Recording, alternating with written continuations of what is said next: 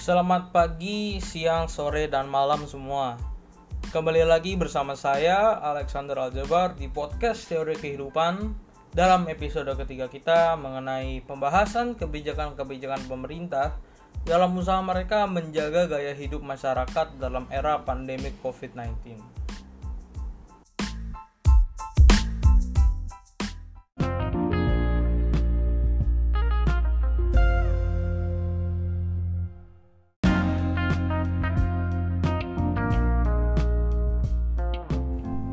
Mari kita mulai saja dengan segmen pertama kita dengan terlebih dahulu memperjelas bagaimana kebijakan-kebijakan ini akan dibahas dan kemudian dilanjutkan dengan pembahasan kebijakan yang pertama. Aku ingin membuat statement terlebih dahulu bahwa mayoritas opiniku ini tidak ada dasar hukumnya. Selain aku yang tidak paham hukum, aku juga sering berpendapat bahwa hukum itu tidak bisa dipakai sebagai point of reference, sebab jika hukumnya saja rancu, maka segala aksi yang dilakukan di bawah payung hukum tersebut juga akan rancu. Oleh karena itu, aku jauh lebih memilih untuk menelaah kebijakan-kebijakan ini melalui lensa filsafat. Untuk menghindari cringe, anggap saya kita tidak menggunakan filsafat, namun menggunakan akal sehat. Seperti itu. Bisa disetujui? Kalau begitu, kita mulai saja dengan kebijakan pertama kita, yakni pelarangan mudik. Aku sangat yakin kalian semua tahu apa itu mudik dan kebijakan pemerintah kita mengenainya. Namun, agar kita ada di level playing field atau sudut pandang yang sama, baiknya kita mendefinisikan ulang. Jadi apa sih itu mudik, ya kan? Ya, mudik adalah kegiatan yang dilakukan mayoritas masyarakat Indonesia yang merantau untuk pulang ke rumah keluarga mereka atau ke kampung halaman mereka pada saat libur lebaran. Biasanya mudik tidak dilakukan pada saat lebaran, namun beberapa hari atau bahkan minggu sebelumnya. Pada saat musim mudik ini, para perantau seakan-akan serentak dalam aksi mereka untuk melaksanakan pulang kampung bersama. Dan ingat poin itu tadi, dalam tanda kutip, pulang kampung bersama. Continue. Disebabkan oleh pandemi COVID-19, pemerintah telah menyuarakan sebuah regulasi baru yang mengatur mudik. Namun straight to the point saja, mudik telah dilarang. Peraturan ini telah berlaku sejak 24 April kemarin, dan larangan ini khususnya melarang adanya kegiatan mudik untuk daerah status merah COVID-19 atau daerah yang melaksanakan PSBB. Kota-kota seperti Jakarta, Bogor, Tangerang, you know lah, kota-kota besar itu. Dalam sebuah interview dalam tanda kutip eksklusif bersama host Mata Najwa Sihab atau Mbak Nana, Presiden Jokowi menjelaskan regulasi ini. Namun sayangnya dia tampak terbelit-belit ketika menjelaskan perbedaan antara mudik dengan pulang kampung. Simpelnya, mudik itu tidak diperbolehkan, sedangkan pulang kampung itu boleh dikarenakan perbedaan waktunya. Perbedaan waktu pelaksanaannya, seperti itu. Nah, fakta-faktanya sudah lumayan nih, udah lumayan aku keluarkan. Langsung aja juga aku mau memaparkan opiniku. Aku pribadi sangatlah kontra dengan larangan ini. Kenapa? Ya, kita bahas satu persatu saja. Yang pertama, dengan namanya saja dan komparasinya dengan pulang kampung sudah membuatku tidak setuju. Jadi kan mudik nggak boleh nih ya, tapi pulang kampung itu boleh. Lah, bedanya apa? Aku paham perbedaan waktu pelaksanaan. Pulang kampung tuh bisa kapan saja, sedangkan mudik ya sebelum lebaran. Tapi hakikatnya, intinya itu kan sama saja. Seorang perantau pulang ke kampung halamannya. Jika memang tujuan pemerintah kita ini adalah mengurangi penyebaran virus COVID, maka seharusnya pulang kampung juga dilarang. Atau lebih tepatnya, pelarangan mobilisasi antar daerah. Jadi bisa antar kota, kabupaten, hingga negara, seperti itu. Dengan begitu, sudah jelas dan pasti angka penyebaran virus akan turun drastis. Ditambahkan lagi dengan berbagai regulasi seperti inner city lockdown, yakni penutupan jalanan dan area kumpul seperti kafe, itu sudah pasti akan menahan jumlah penyebaran virus ini. Selanjutnya, aku juga kontra dengan larangan ini sebab dampak sosial, ekonomi, dan psikologis korban larangan mudik. Let me explain. Mungkin sedikit lebay ya aku mengatakan bahwa mereka adalah korban dan menyebut-nyebut juga psikologis.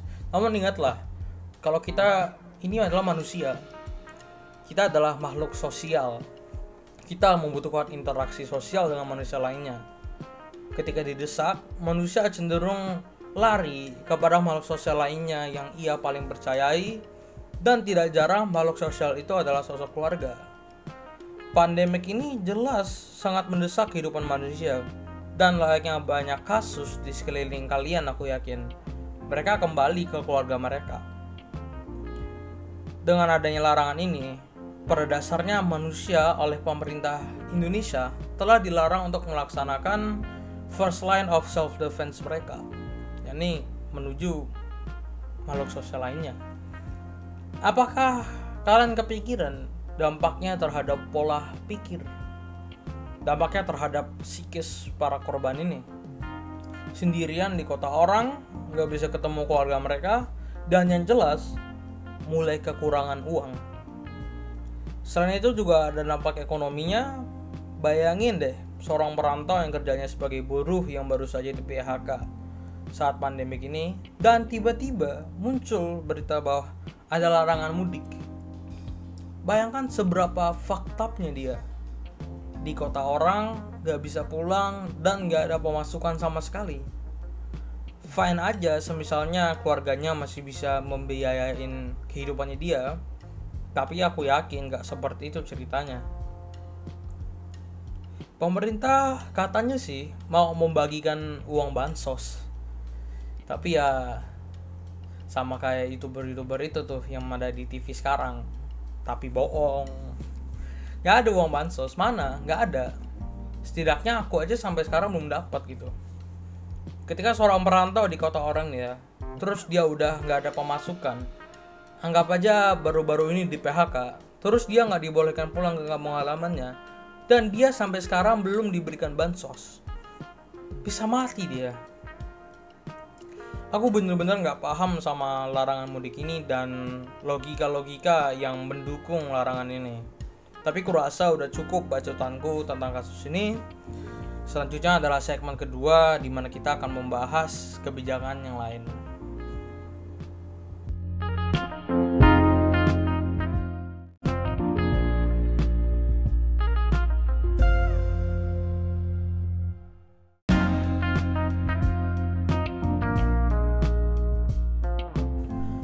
Back again di segmen kedua kita dengan pembahasan kebijakan selanjutnya. Next, kebijakan jenius apa lagi yang mau kita bahas? Tidak lain adalah kebijakan terbaru dari Kementerian Hukum dan Hak Asasi Manusia, yakni pembebasan napi dalam era pandemi COVID-19. Basically ya, jika dibuat jadi meme, dalam perspektif pemerintah kita, memberikan bansos? No. Memberikan kriminal kebebasan? Yes. Mari terlebih dahulu kita bahas secara kronologis apa ceritanya kebijakan ini bisa ada. Jadi kebijakan ini tuh muncul atas dasar usaha pemerintah dalam menekan penyebaran virus COVID-19 yang direkomendasikan oleh PBB, Persatuan Bangsa-Bangsa, UN, United Nations, itulah. Menkumham kita, Yasona, mengatakan bahwa kebijakan ini guna selain mengikuti perintah PBB, namun juga menghindari overcrowding penjara-penjara Indonesia atau pada dasarnya tempat virus ini berkembang biak. Apakah napi koruptor dibebaskan? Untung saja tidak. Jadi siapa yang dibebaskan? Jokowi berkata bahwa yang dibebaskan adalah napi umum saja. Jadi bukan koruptor, namun napi umum. Tapi napi umum itu seperti apa? ya kayak pencopet, terus pemaling, pembunuh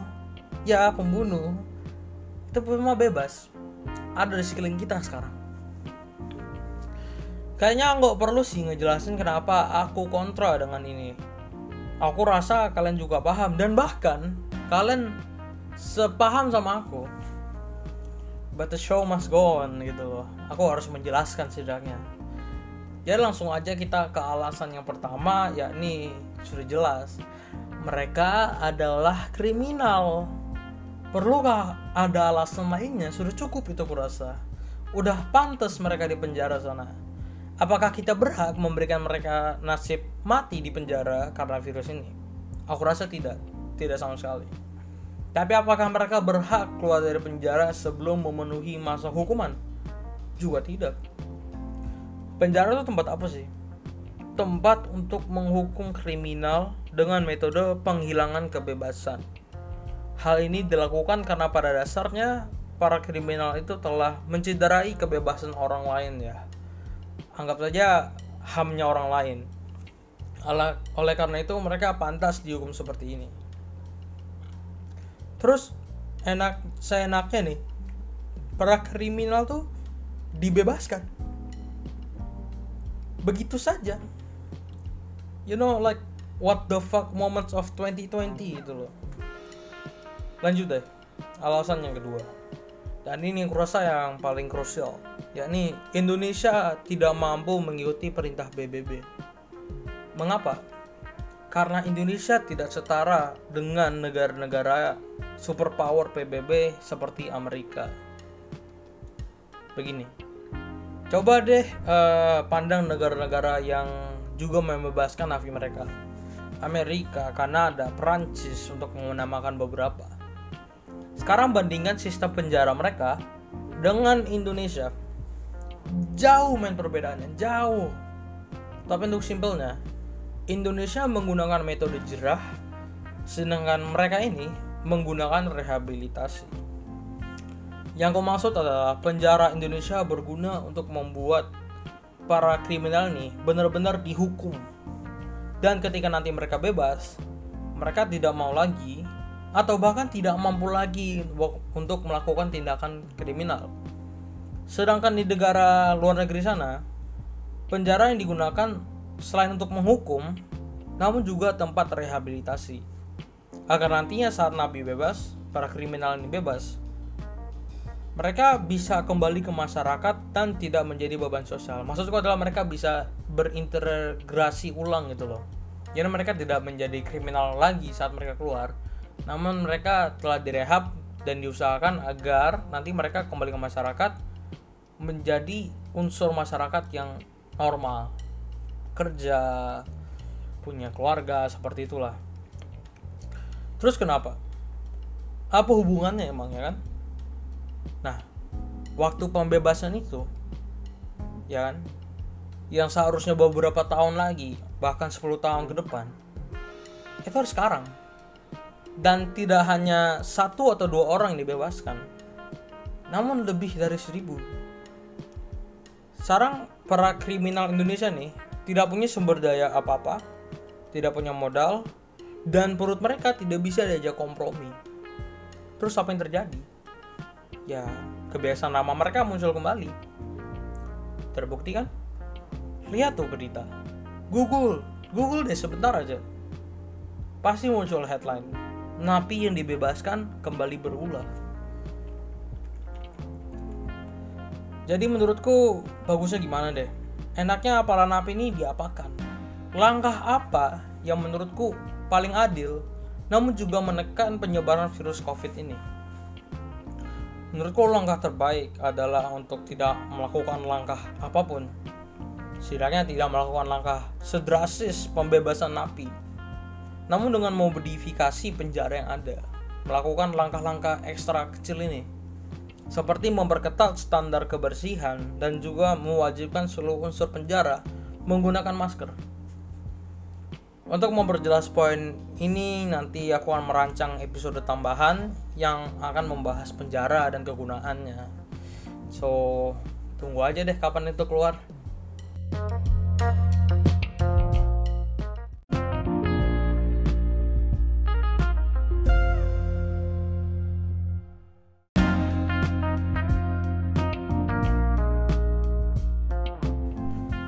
Pendengar, kita akhirnya berada di penghujung episode dengan segmen ketiga kita yang kunamai sama dengan judulnya. Jadi sebenarnya apa sih maksud dari segala langkah adalah langkah yang salah seperti judul? Simple. Artikanlah secara harfiah. Segala langkah yang ada sekarang adalah langkah yang salah. Indonesia nih walau benar adalah negara yang hebat dengan bangsanya yang perkasa, adalah negara yang tidak mampu menangani pandemik ini. Lihat sekilas saja di sekeliling kalian. Aku yakin masih banyak yang berkeliaran di luar rumah mereka. Dan aku tidak bisa mengkritik hal itu. Aku tidak bisa mengomel tentang hal itu. Kenapa? Ya karena kalau kalian lihat nih dengan teliti, kalian lihat dengan kedua mata kalian, orang-orang yang keluar rumah adalah orang-orang yang terpaksa keluar rumah. Mereka paham ada virus. Aku malah berani bilang kalau mereka juga paham dengan resikonya virus ini. Tapi mereka bisa apa? Selagi virus ini menyebar dan pemerintah mendorong mereka untuk tetap di rumah, ada anak yang merengek minta makan di rumah mereka. Di kampung halamanku ada yang dinamakan dengan lockdown.